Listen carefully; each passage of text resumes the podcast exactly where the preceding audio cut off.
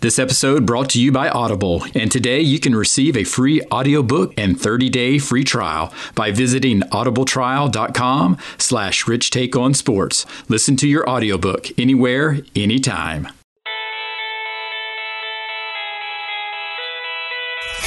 Exploring the impact of sports. Welcome, Welcome to Rich Take on Sports, the sports podcast with life having conversations and hearing personal stories from those who have been impacted, built, and inspired by the role of sports in their lives. Here's your host, Here's your host. Richmond Weaver. This is episode 88. I am your host, Richmond Weaver, and glad you're listening through whatever platform that might be. And thanks for being an investor by investing your time to listen. Imagery and branding oftentimes are actually overlooked, but it's some of those subtleties that are so profound. And our guest this episode, John O'Donnell, fully understands the power of a logo. The surfer dude with a paddleboard would be the inspiration for John when he founded the Johnny O clothing brand, and that simple logo has embarked on a journey in the fashion world that no one could have predicted. Growing up in the heart of the Midwest, John would attend UCLA and would become a member of the Bruins golf team before heading back to the Midwest, working in radio and TV ad sales, eventually working with the Chicago Bulls, and would make his way back to California with the Golf Channel. John would then take the plunge into the fashion world with only a logo in mind while wanting to give his buddies more stylish options by creating preppy meet surfer dude pieces for the course, the beach, the bars, or even the boardroom. Here's episode 88 with Johnny O, Mr. John O'Donnell. John, I can't thank you enough for letting me come out here and spend some time with you, and I, sure. I greatly appreciate it. Just but the beauty out here in California, I mean, I how do you get any work done? Other than the traffic. yes, other than the traffic. That's yeah. right. Yeah, how do you get work done? It's crazy. Well, you know what? I just had a, a, a not a typical work day, but a, a, work day today that consisted of having to drive up the PCH to Malibu for our spring catalog photo shoot. And I decided to jump in the ocean, take a quick splash before the, the shoot started. And I thought, man, this is I'm officially working. This is this is pretty good. that is very good. You know? So but, did you have clothes to? I mean, you just jumped in. No, but I mean, I brought a brought a suit. I knew I was going to be up on. It's a beach house we're shooting at. I brought a suit and a towel, and you know. So is that just the lifestyle? You just know to prepare that way? Uh, well, I'm not always, not always, but I knew I was going to a beach house in Malibu in the middle of the day, and it's sunny out, and the water's been pretty good. So hadn't been in the ocean for a while, so I brought my suit and I jumped in, and it was spectacular. Refreshing. Oh yeah, yeah. That's so, a lifestyle. It's now, pretty good. Yeah, I know. I know you're from the Midwest. Right. Do you miss the Midwest? Yeah, sure. I miss a lot about the Midwest, um, but I get back there a lot, so um, I get I, I, get enough of it. And mostly, I miss the people. You know, my best mm, grade school and high school buddies, and but I've got family back there. I still see them a lot, so. Um, I get my fix. You know, I go back probably three times a year, so it's not like, you know, I get I get my, my yeah enough my to get fix. the taste. Yeah, exactly. Um, so it's it's it's all good.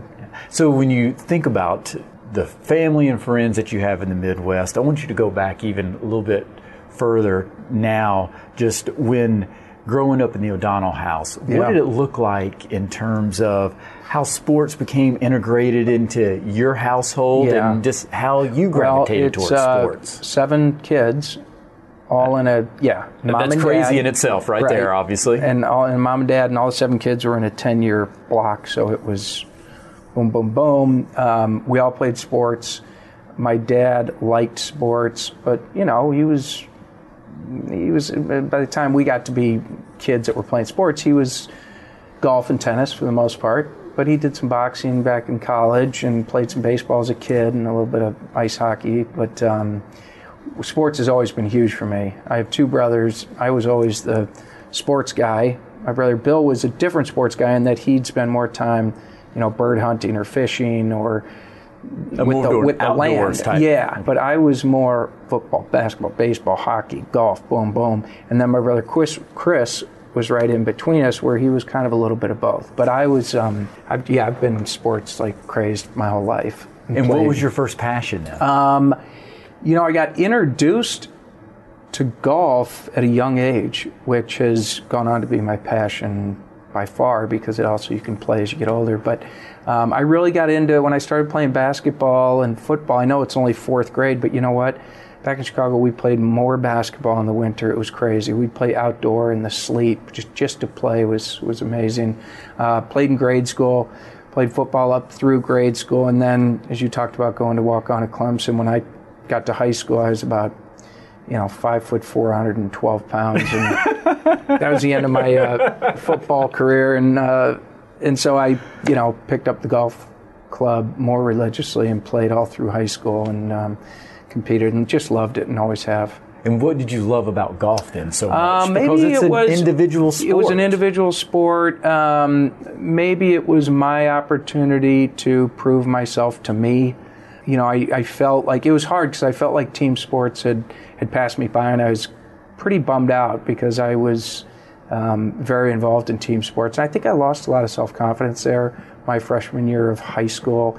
All the all the other guys started to grow and mature, and I kind of stayed in this puppy dog phase. And I thought, oh man. But um, so I think golf gave me an avenue to continue to compete in sports, but I didn't have to, you know, be as big and strong as as everyone else. And um, and I started to play relatively well. And yeah, did so you pick it up pretty fast? I Did picked it up fairly did it come quick. natural to you, I should say. I think so, and you know, I um, I started at a young age, which you always hear people say if you can start golf at a young age, it can really help. Because I have brothers and sisters. My younger brother plays a lot; he's a good player. My older brother and my sisters don't really play, but my dad and mom had them on the lesson tee when they were kids, and they can still to this day stand up, put a tee in the ground, and grip it and make a really athletic pass at the ball. So you can tell that early training definitely helped. It's not, you know, and they're not split gripping it and you know what I mean? Actually it's a little bit like riding a bike. At least they had, A could little bit. understand the a little bit. So it's memory um, aspect yeah, of it. it kept me kept kept my um, kept me in a competitive environment. and when you talk about competitive, how was the O'Donnell family? You know, Were you it guys was- competitive? Yeah, it was. We, we were really competitive, um, but you know, it was interesting because we have four girls and three boys, so it's not like we were competing so much at sports. We were probably competing more for, you know, the car keys when we got into our teenagers because we had one station wagon for seven kids. We competed for control of the television in the living room. Um, we competed for, you know, the last uh, cookie in the cupboard or whatever it might And so be. who would end up winning the most? You know, the girls kind of dominated our family. I'm not gonna. I'm not gonna kid myself. Why is that? Well, they were the oldest. The three oldest were girls, and uh, we kind of have a pretty. The females kind of they kind of ruled the roost. They it started with it started with mom. Yeah, mom. She set the tone, and and we kind of fell in line. So and was she a, a strict person? yeah, she was pretty pretty. She still is. She's she's set in her ways, and my dad was um, an Irishman, just kind of fun loving and not a lot of combat or conflict, and just keep the peace.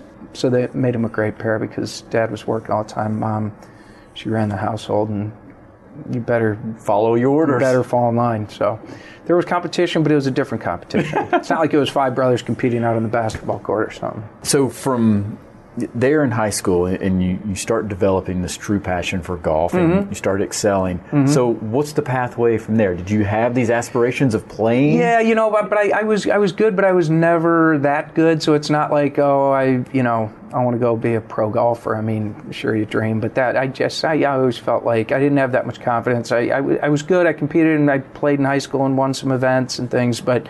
And then I went to college and I tried to walk. I went to UCLA and I tried to walk on my freshman year and I didn't make it. And I tried to walk on my sophomore year and I didn't make it.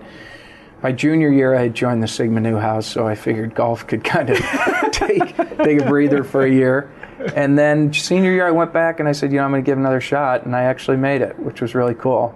But I was, um, for those long time, I, I called myself the ML car of the team. I did a lot of, you know, waving the flag. I, you know, I, I, I knew I wasn't nearly as good as the guys, but I made it. I brought a UCLA golf bag home to Chicago that summer, and I thought I was. a How much pride did you have it was cool. carrying that It was bag? cool. It was cool. You know, granted, I was probably playing number 13 on a 14 man squad, but it Doesn't was- matter. It didn't matter. It was it was all legit in five rounds, and I made it, and and it was great. But I played with those guys, and I wasn't even near their caliber. I've actually started to play better post college and later on in my adult life. You know, so I'm running into some of them now that I'm competing with in amateur events. and It's kind of fun. Oh, so now you're playing amateur events Oh yeah, today? yeah, yeah, oh, yeah. Okay, and it's so- fun because I just was with. Um, that was last year. I played in a in a in a U.S. Mid Am qualifier, and I was in a playoff, and it was against a guy who I played with at UCLA, who was in the top five on the national championship team. And you know, so I was playing with him, and it kind of felt good because before I couldn't even, you know, get now near him. and now, competing again And granted, he got me in the him. playoff, but you know, I was right there with him, and I was like, you know, you used to be about thirty by me in college. Things have changed, but he's still a great player. So So what do we? What has helped you then in terms of your golf game getting better over the years? Just you more know, time just, on the course, um, or yeah, more time on the course, learning the game. Um, you know, like anything else, if you're really passionate about something, you find a way to either figure it out or get better. I think, and I just um, I've, I've worked hard at it and studied it and read about it and tried to emulate the good players and and was never afraid to compete. Competing always makes you better. Um, and once you start getting a little confidence in the game, I think, you know, you can, I'm, I'm still, you know, no expert, but I enjoy it. at UCLA though, when you don't make the team, you talked about confidence earlier, and you felt that your self confidence might have waned a little bit. Yeah, early- at UCLA, it didn't affect my self-confidence in the golf game because I, I, I never really expected. I knew the program was much bigger than I was, and you know, if I was going to play college golf, it would be back in Chicago at you know DePaul or something. I wasn't. it wasn't going to be at UCLA, so I knew I was shooting for the stars. So if I didn't make it, it wasn't like how can I not make the UCLA golf team? I mean, I understood it very easily. It's a, but you had the perseverance to keep going back. I did. I did. I did. I tried three times, and then I actually tried uh, uh, to go back for a fifth year and make it, and uh, I ended up missing it. And uh, by a shot, just ran into a guy last week, and he goes, "You know, I was the guy that clipped you by a shot back in '87." I was like, "What? how, do, how the hell do you remember?" Isn't that funny? That is. I was like, "Thanks for the memory." Yeah, um, thanks for bringing that up. But right? it, it was it was a great lesson. Yeah. And what about hole in one?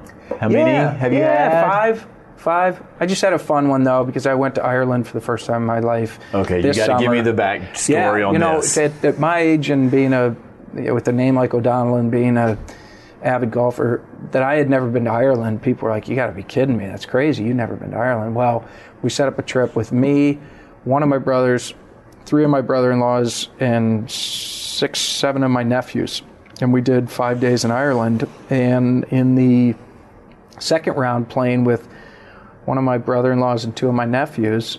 It was at Royal Portrush, where the British Open is next year. And on the third hole, I think it was, I, I knocked an eight iron in, and I was like, that was pretty neat.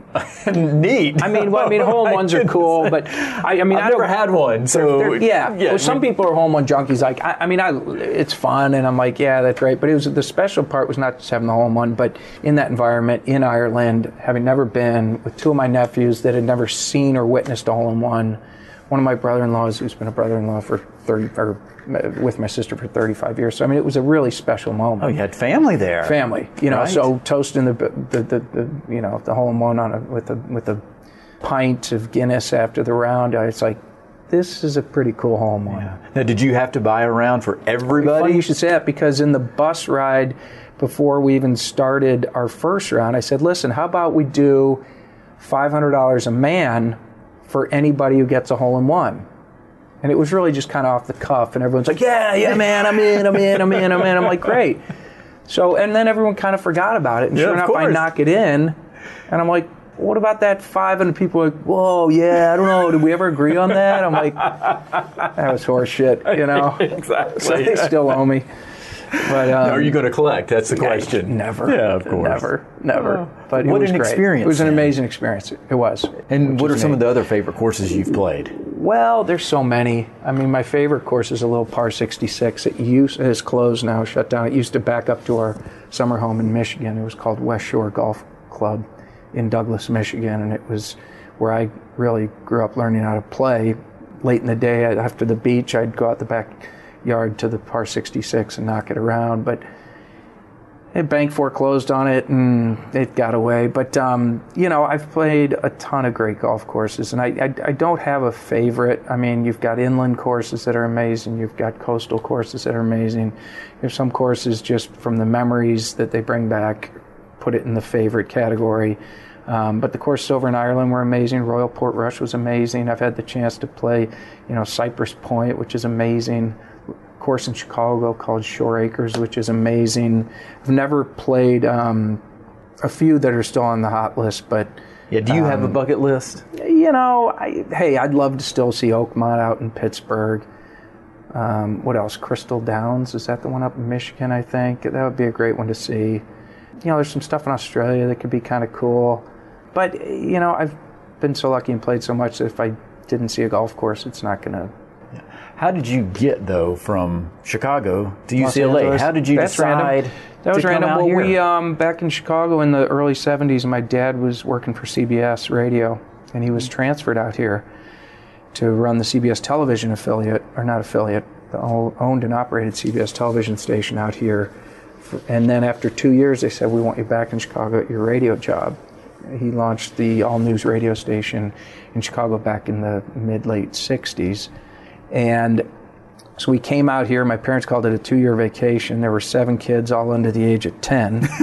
enrolled five of, of us. En- enrolled five of us at St. Paul the Apostle. I was in first, Bill was in second, Libby was in fourth, Sally was in fifth, Julia was in sixth. And everyone at this school was like, "Who are these freaks? Who you are know? these O'Donnell kids? Who are right? these freaks?" So we lived um, across. We outside our backyard. There was kind of a view of UCLA, and once in a while, I'd get over there and, you know, as a first or second grader, noodle around or go to the UCLA Mardi Gras was the carnival. And I always kind of had an affinity for their team uniforms and just the school I thought just was cool. And it came time to apply for colleges, and I applied to five random schools around the country and somehow got into UCLA. I'm convinced I'm the last, as I say, the last B minus student to get accepted to UCLA. Um, and I got in and, and, rejected from other places and waitlist. I said, I guess I'm going to UCLA. Going to UCLA. And came out here and didn't know a soul. Knew one buddy from when I was here as an eight year old and hadn't seen him in 10 years. And he picked me up 10 years later at the airport. And there you go. And did you enjoy that, not knowing anybody? Yeah, it was, the opportunity was, of kind was, starting over, so to speak. Yeah, a little bit. I was. Um, it was exciting, but I was I you asked me before, do you miss Chicago? I said I, I, definitely missed it then. I was I was a young kid. I was whatever, 18. Yeah, that's a long way from home. I was 18 and I was a young 18 and, and I'm out there going, oh, what is this? But it turned out to be a great experience of mo- uh, meeting people from a different part of the country. It was cool. Now, Johnny O just didn't happen. I thank mean, you, thank you for recognizing that. Right? Yeah. yeah. So, I mean, as a lot of people think that, oh, wow, look at the success yeah, that exactly. John O'Donnell's have with Johnny O. Yeah. So, let's talk about you graduate from UCLA. Yeah. What's your pathway? I didn't know what I wanted to do. Um, I went from UCLA straight to Madison, Wisconsin. My dad had bought a radio station in Madison, and I spent five years selling radio advertising time in Madison, Wisconsin.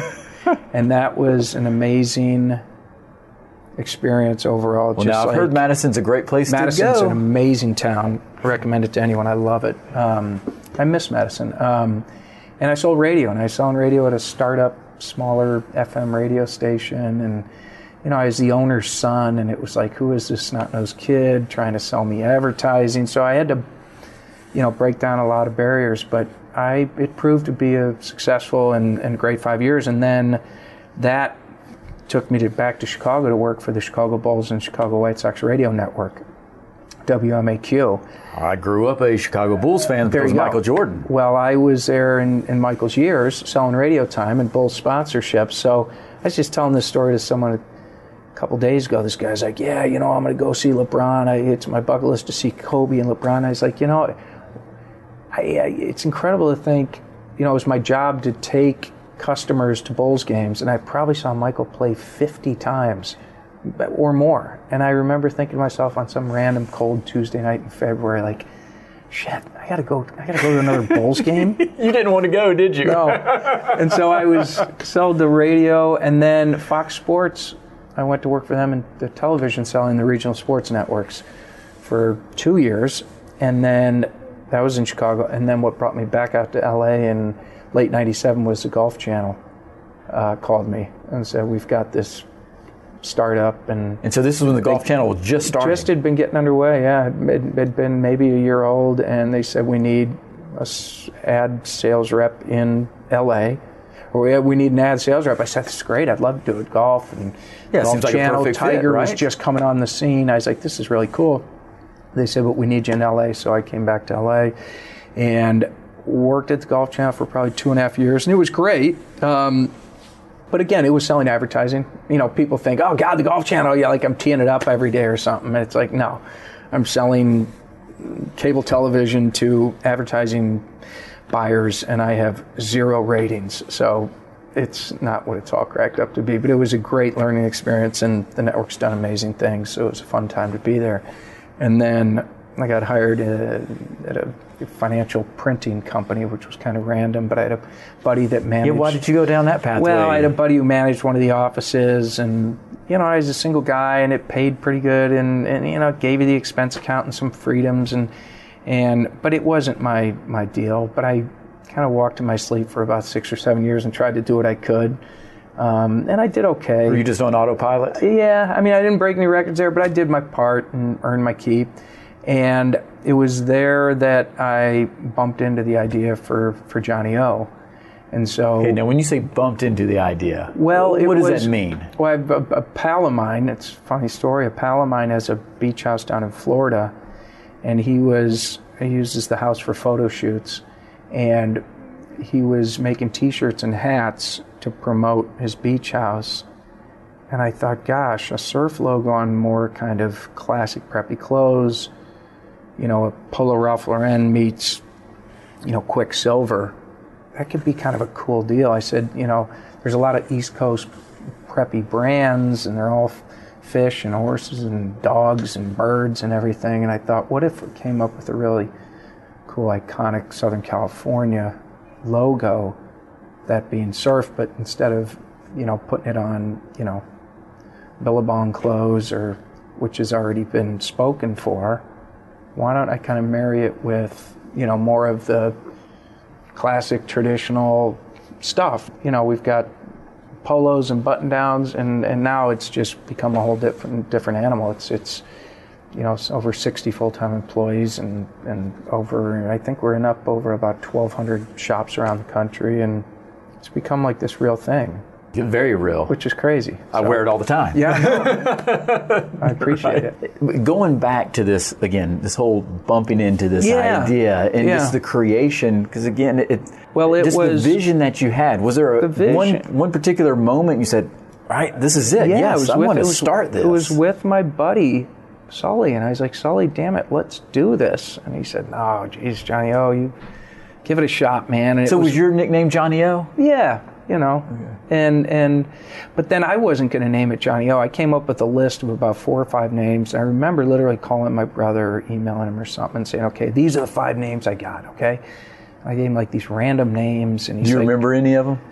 No, one was like um, I don't know what it was, like you know, Jughead or or Half Dog or whatever. And he's like, No, dude. He's like, You got to call it Johnny O.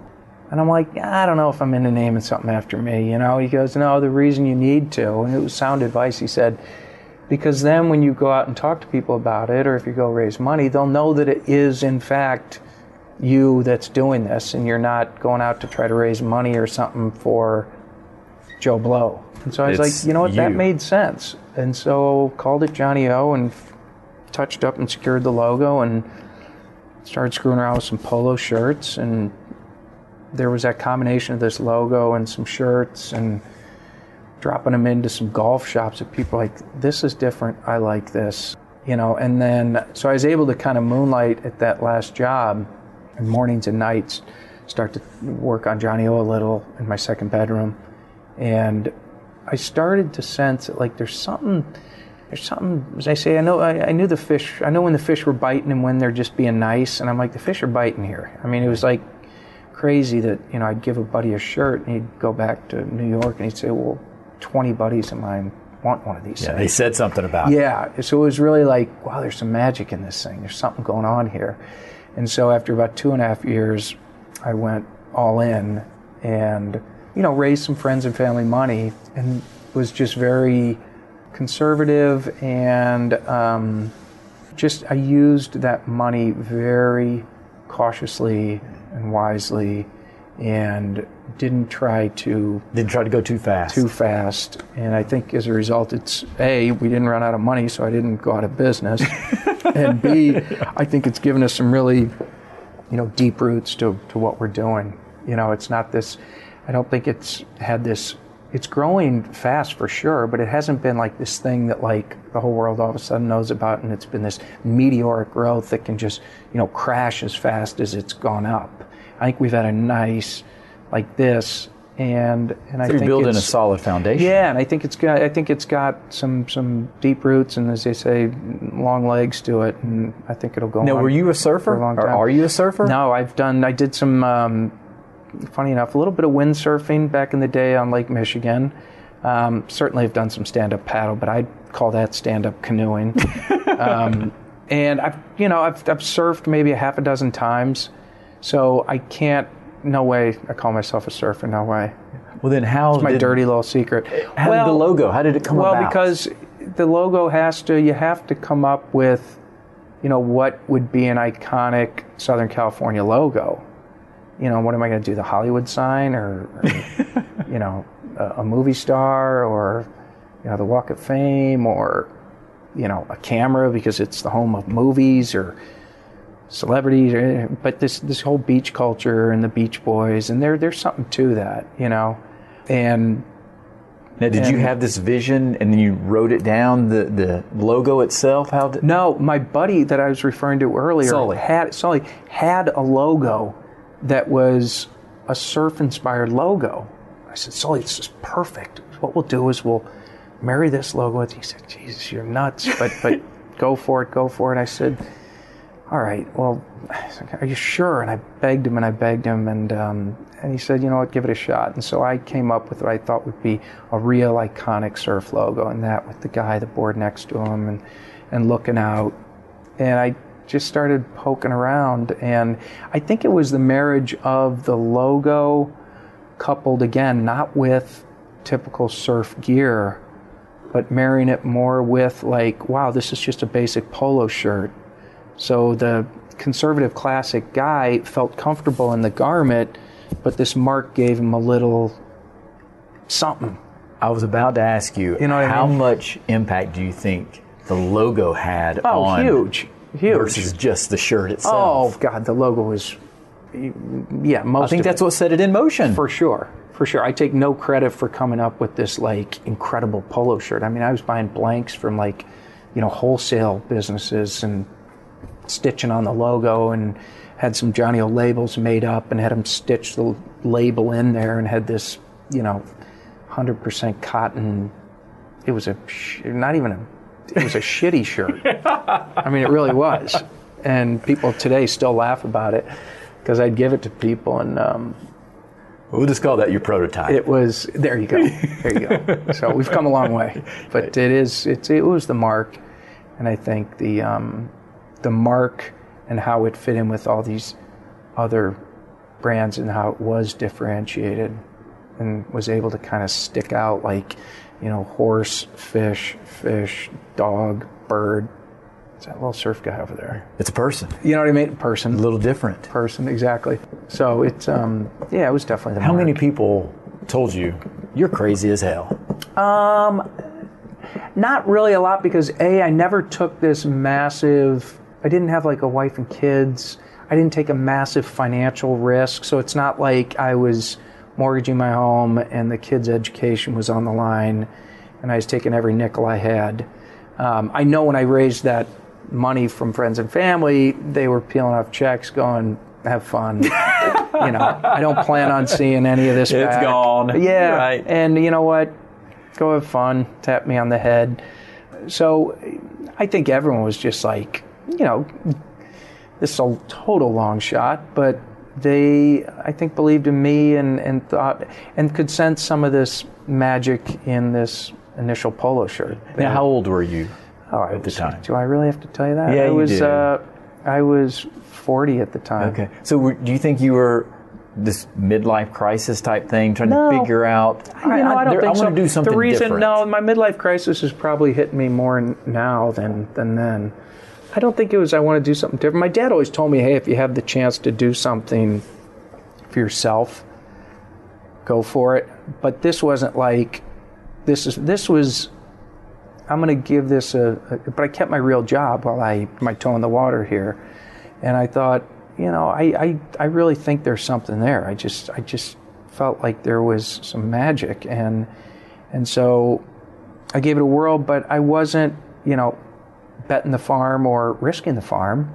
I was able to do it in a fairly low risk way, both from time. Again, I didn't have a wife and, and kids, so there was not a huge risk involved. So I'm not going to say, oh, yeah, man, I like eating ramen and, you know, I mean, I have a big family and, you know, it was fine. I still But you had my to have some point where you finally made the decision. Yeah. that, okay. And now I'm going all in For sure. Johnny O. Yeah. What was that? That moment? was um, that moment was a little interesting because I didn't have for the first time in my working career, you know, a paycheck coming in from a corporation, and so I paid myself out of money I raised, you know, from that friends and family raised. But I mean, I paid myself tiny because I was like, I don't need a lot of money right now. I don't want to run out of money and I'm going to put it towards the stuff we really need. So I wasn't a pig, you know, and I wasn't trying to take down the apparel industry like like overnight. I just was like, just keep plotting, and then I was fortunate to to hire a gal who's still with me today after nine or ten years, ten years, um, who's our COO, who really, you know, probably I wouldn't we wouldn't be here if it, you know it wasn't for her because she was able to take care of all that that shit work that I was just like You I didn't don't I don't wanna- look at like insurance forms and tax forms and and she was able to do that so I was able to go out and And then tell were the you just story. going across the country yeah, telling yeah, the I was doing it. It was uh, that's why you say like people think it just showed up overnight. Not at all. I mean, I did. I, I must have done a couple hundred trunk shows at people's homes and in grade school gymnasiums at the you know the holiday boutiques and you know that was taking uh, taking one for the team when you know your buddies' wives are you know buying a T-shirt or a polo from you, and they're big in my buddy investment banker buddies are Johnny O selling you some T-shirts, honey, and it's like, yeah, I get it. You know, so I, I, I took my lumps, Yes, but you did. I never, never lost sight of of what I thought. Um, what Did that could- give you drive to keep going? yeah. Did that oh, motivate yeah. you? Definitely. It definitely did. I thought I'll show you. uh, Yeah. my little T-shirt company. I'll show you.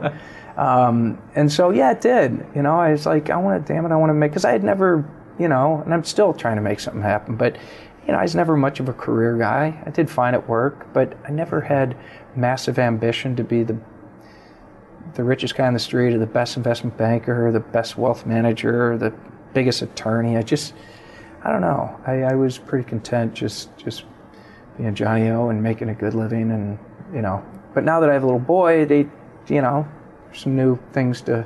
It's a little different. It's a little different. Yeah.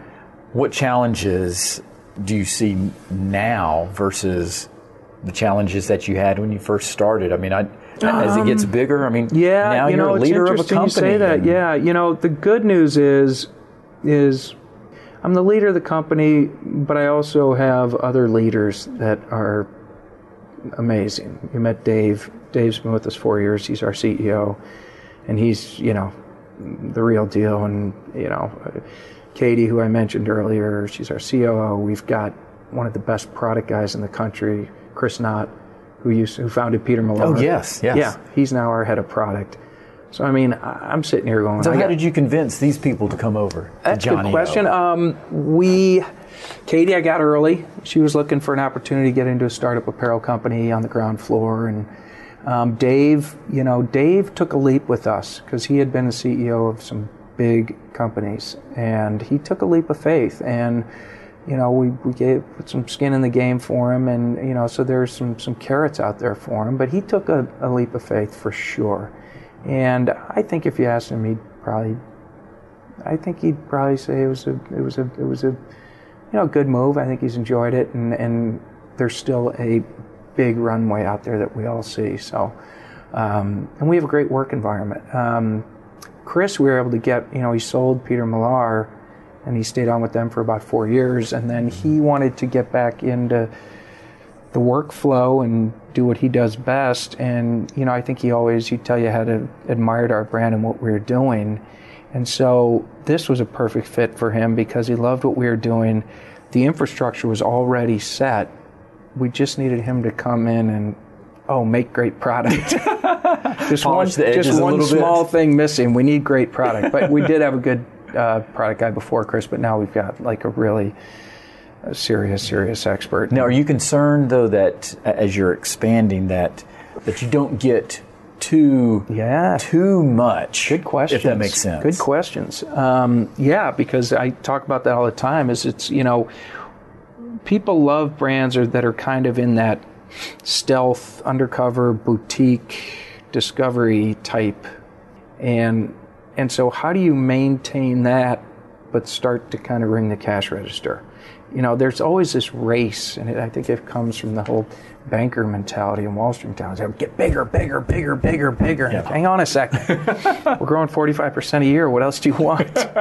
and and you know, now we're starting to get into some department stores and you know, you, you want to again ring the cash register and grow the brand, build the brand, but you also want to try to maintain that that certain level of, of cachet where it's still a boutique type brand instead of a mass kind of oh you sold out you sold out it's like well what are we supposed to do just stop selling product i mean you know if people keep buying it you know but we are um, you know we pay attention to where where we sell our product there's no doubt about it Yeah, you definitely do. It's We do. It's, It's not just in- in the masses. yeah. It's select stores. I can tell. Yeah, and we're um, we don't you know it's priced higher. It's certainly not a you know Old Navy pricing, but it's not like we're trying to get $150 for a T-shirt like some of these cool cool guy brands do. So it's But now, what about also balancing it, or people coming to you and saying, "All right, yeah, you need to be in footwear. You need to be doing Yeah, yeah. other things Oh, for as sure. well." Yeah, yeah. There's there's a lot of product categories that we can still jump into. Footwear's one of them. We're start we're quote unquote dipping our toe in next spring with a couple of um, shoes and flip flops. Um, you know, the women's business is a, something that we get a lot of requests for. When are you going to do Johnny O Women's? And and you know what? We will do that eventually, but we want to make sure that we get better and stay on course with the men and the boys, and and the women will the women will come. Now, why do you think also Johnny O just has this natural integration into sports? Well, and how golfers love it. You know, other well, first of all, I, I love it. started selling it in golf shops, and that's because I knew those are the only guys I knew, golf pros that ran shops. Those are the only people I knew that had retail stores. I didn't know anything about retail, so it was like Joe Blow at Joe Blow Country Club. Will you take 48 of my polos? And, sure, John, bring them in. Bring 'em in. so he sells them. So we started at what some people in the company today call the, the most difficult channel of all, these upscale green grass, you know, country club pro shops. Um, but these were, a, there were a lot of friends of mine that got us in there. And then as far as the sports go, I've just, I've just through contacts and friends and relationships I've made with just some really great um, professional athletes and and you know there's been no paid sponsorships of any sort but it's like it's amazing to see the people that are wearing it just because they like it over the years it's been unbelievable it's crazy and It's not got to like- make you. At some days, do you wake up and look in the mirror almost and say, "Is this for real?" Uh, Yeah, but at the same time, I also don't lose sight that it's not like you know I'm Phil Knight and I've got you know Carl Lewis wearing my gear. Yeah, but you Um, started this out But of yeah, no, but it, you know, and you're nice to say that. it is cool. Yeah, and it, at times it is. It's I'm like, yeah, it's really cool. It's got traction. I'm I'm I'm most excited that I think it'll really it'll go on and on and on long past me. I really believe that. Yeah, so you're building a And legacy. I believe that. And my little boy Jack one day will, you know, maybe say to his son, my grand, you know, that was that was grandpa. I right. really believe it's going to go on. I think it has that that that brand strength. And so that's kind of cool. Now, do you think you convince them that, yeah, that you are the guy on the logo? That's me holding the You know, maybe back in college, but not, not anymore. Um, but you know, it's it's it's fun to to see it grow and to see people enjoy it. You know, Now, what do you think you'd be doing if you never would have started Johnny O? That is a really damn good question, and I have no idea because I just couldn't stand the the the corporate just. Ugh, Yeah, this wasn't you. No, and just doing stuff that I wasn't interested in. I mean, you know, clearly selling and, and building um, a brand through marketing and creative and copywriting and visuals and trying to think outside the box, as they say. I mean, that that's really what's ultimately driven me. It's, you know, the clothes have just been kind of the vehicle. You know, I've, I've never known anything. I didn't know the difference between a, a PK and a and a jersey. Polo. You're not a fashion guy. You know what I mean? right? No. But I've learned a lot. I've learned a lot about apparel. I've learned a lot about investment banking when we've done different fundraisers uh, with, you know, we've done three or four rounds of fundraising, and I've I've learned a lot of business in this whole endeavor because you know I'm on our board and I listen in and I get involved and we're raising money on value and and things like that. But I spent a lot of time you know, as I said, I was up at the photo shoot, this, you know, this afternoon. Like, I want to make sure these visuals represent what we're trying to, you know, Yeah, you're still touching things, a right? lot. Yeah. Yeah. and I write a lot, and I stay intimately, intimately involved in. And I would imagine you've got to know a lot about people as well. Oh, yeah. As you're, Yeah, you know, 60 employees or whatever it is now. Yeah, and it's funny because as, as you get more employees, more of this. Like I remember when we had, you know, three employees, six employees, eight employees, and we'd be in an office this big, and it was like everyone knew what everyone was doing, all stuff. Now we're up over 60, and you know, I never knew anything about office politics, and not that we have much office politics, but all of a sudden now, with what's going on in the workplace these days, it's like stuff starts to, you know, stuff's hitting Dave's desk that never hit my desk and I may not even find out about it. And it's not like it's bad, but it's Yeah. like it's stuff that bigger companies deal with. And I'm like, whoa, you mean you've got to talk to this person? It's real about life stuff. Talking like that to another employee? whoa, I've heard about that. you know? So it's um, yeah, it's real life stuff, but that's why we got him in here. Now, what about when you look at everything?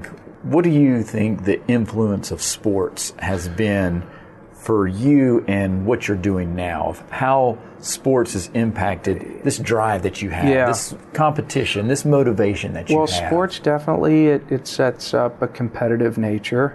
Um, I think golf in particular, there's there's it's a such a humbling game.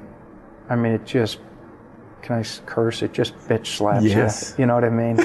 it just bitch slaps you, and, and you and know, especially when you think you're getting better. Right. And so it's it's it's um you know, sports not only being competitive but staying the course, trying to keep your head down, you know, um, and and driving towards something. Um, I think staying humble, you know, in sports was always where I came from.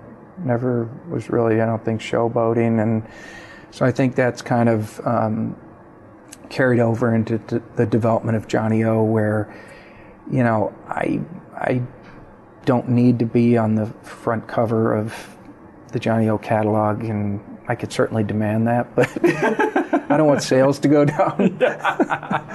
um, so I think you know a certain humility and, and um, appreciation for being able to you know, as they say, be in the arena of, of combat and and and competition. You know, is is Yeah, is that, few of the is that competition that keeps you going? That Yeah, it does, and up it's not day? like so much competition. Like I'm, I'm dying to, you know, kick that brand's ass. It's not so much that. It's more competition from within. Like I want to, you know, I feel like I have something to prove to myself that, um, that that you know. And isn't that golf?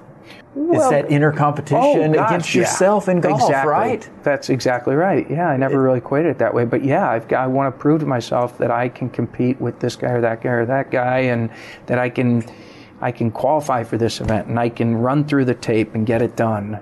You know, so And mentally, that you can compete almost against yourself. That Right. I can take this moment Yeah. and hit a good shot. exactly in that moment where you need to deliver, and um, and so I'm um, I'm driven by that, and I'm driven by trying to see this through and and you know make it a, a company that I can be proud of. Not just that hey, I'm seeing so many people wear your stuff, but that we you know we have given to a ton of charities. I mean a ton of charities, and we've given to you know boys and girls clubs and and first tees and grade schools and organizations and probably more than m- my investors would, would like. I just I've always had a tough time saying no to charities. It's like this, you know.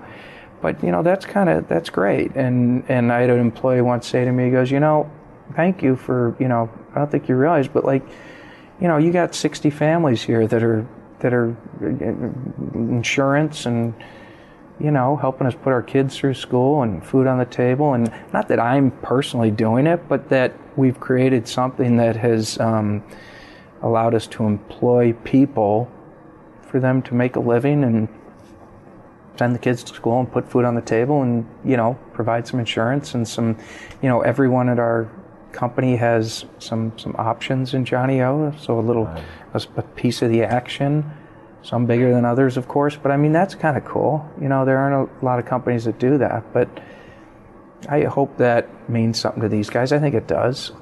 I would imagine You know it what I does, mean? and that's what it. It's more than just a logo. Yeah, It's bigger It than that now. Yeah, from it that is. perspective. It is, and so that's that's important to me.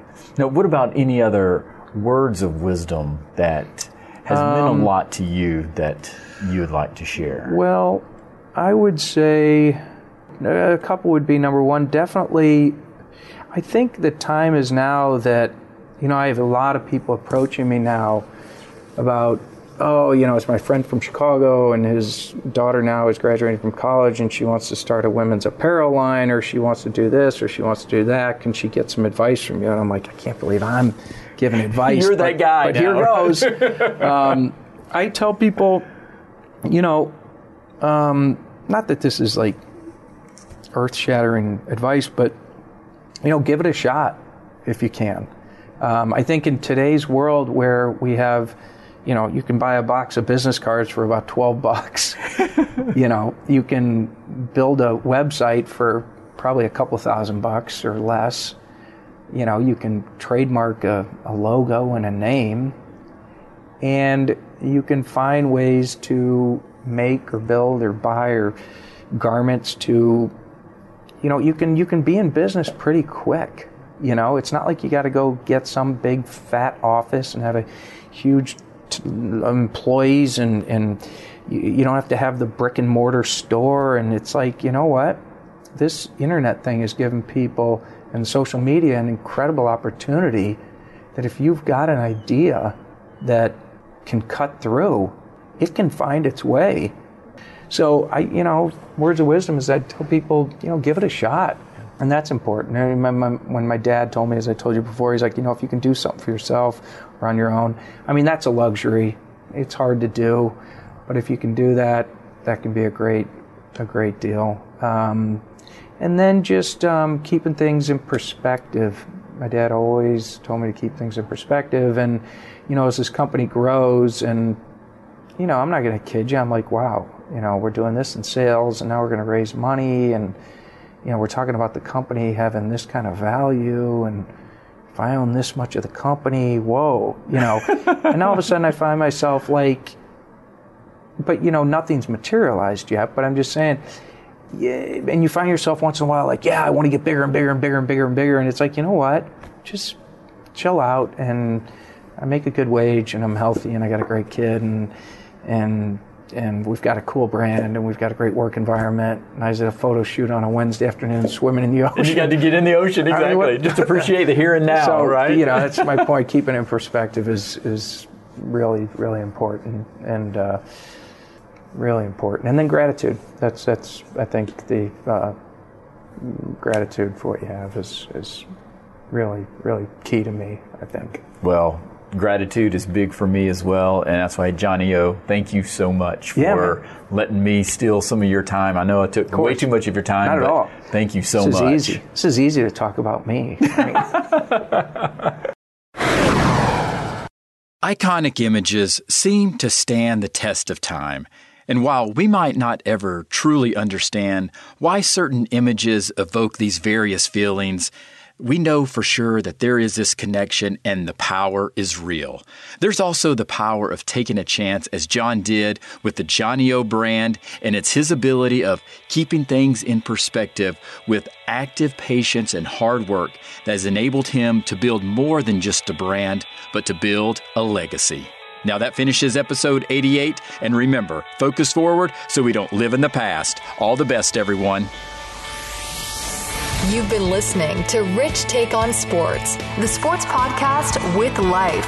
Visit richtakeonsports.com to subscribe and catch up on any episodes you might have missed. You can also follow us on Twitter at Rich Take Sports. Thanks for listening.